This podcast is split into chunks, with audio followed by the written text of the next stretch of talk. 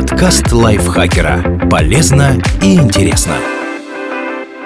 Всем привет! Вы слушаете подкаст лайфхакера. Короткие лекции о продуктивности, мотивации, отношениях, здоровье, обо всем, что делает вашу жизнь легче и проще. Меня зовут Екатерина Тюрина, и сегодня я расскажу вам, почему брать кредит на свадьбу – плохая идея.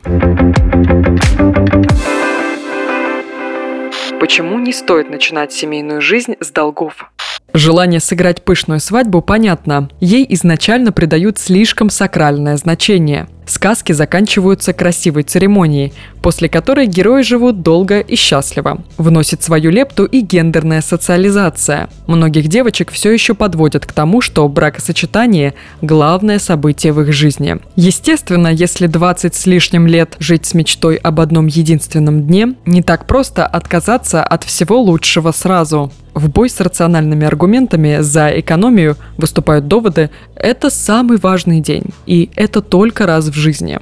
В 2018 году было зарегистрировано 893 тысячи браков и 584 тысячи разводов. Расторгали браки в основном люди, которые женились не в 2018 году, а ранее. Но статистика все же показательна, и она не должна огорчать. Столетия назад разводов было меньше вовсе не потому, что люди были поголовно счастливы в семье и умели выстраивать отношения. Но стоит принять как данность. Брак в вашей жизни не обязательно будет один. Вполне может возникнуть ситуация, что вы вступаете в третий брак, но все еще платите кредит за первую свадьбу. И даже если вам повезло встретить любовь всей своей жизни, долг может существенно омрачить ваше совместное существование. 37% российских семей ссорятся из-за денег. Крупный кредит, а на свадьбу обычно берут далеко не 50 тысяч – способен стать долгосрочным топливом для скандалов.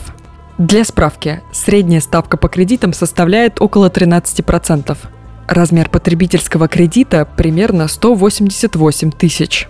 Предположим, что молодожены берут именно столько. При займе на два года им придется отдавать почти 9 тысяч в месяц и переплатить больше 27 тысяч. Уже немало для страны со средней начисленной зарплатой в 49 тысяч рублей. Кредит будет висеть на вас несколько лет, в течение которых финансовая ситуация может измениться. Например, в молодой семье появится ребенок, из-за чего доходы снизятся, а расходы вырастут. Деньги потребуются на обустройство быта. Наконец, впечатления от свадьбы начнут меркнуть, и будет трудно понять, почему из-за одного веселого дня вы должны отказываться от развлечений на следующие 3-5 лет.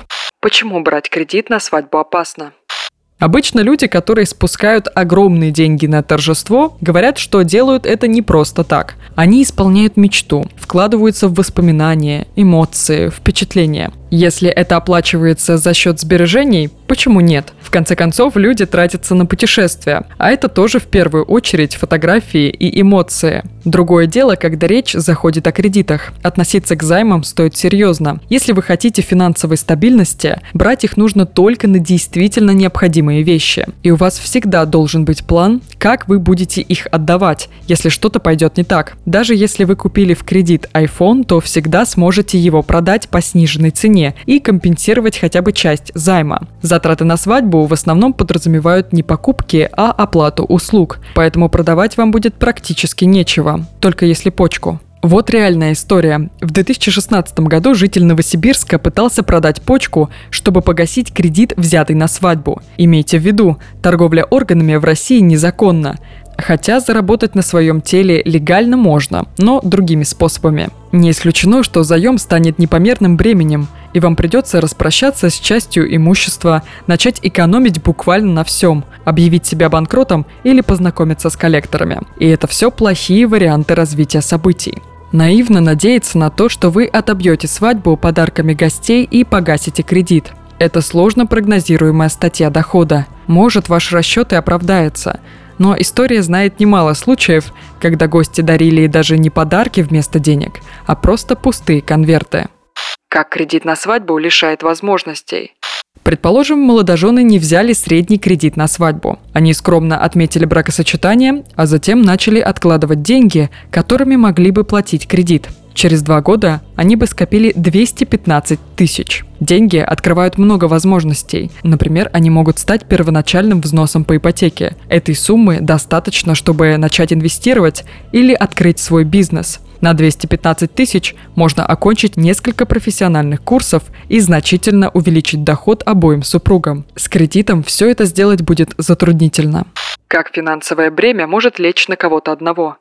Свадьба, как подорожник, способна исцелить любые отношения. По крайней мере, многие продолжают так считать. Наверняка у вас есть знакомые, которые думают, что после бракосочетания партнер обязательно изменится. Или люди, которые принимали решение о свадьбе, потому что в их ситуации было два варианта – расставаться или жениться. Это опасная ошибка, потому что штамп в паспорте не решает проблем в отношениях. Возможно, эйфория от праздника на какое-то время превратит партнеров в их лучшие версии. Но это ненадолго. Так что велик риск развода. Есть вероятность, что отношения успеют закончиться еще до свадьбы. И в обоих случаях есть еще одна опасность. Кредит, который вы взяли до свадьбы, зона ответственности человека, на которого он оформлен. Соответственно, кто взял его, тому и платить.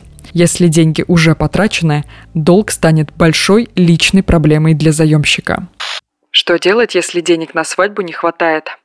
Брать кредит или нет – ваше дело. Но незабываемое торжество можно организовать и в рамках скромного бюджета. Пригласите на праздник только тех, кто вам по-настоящему дорог и близок. Самостоятельно займитесь декором. Выберите букет не из редкого сорта роз, а из полевых цветов.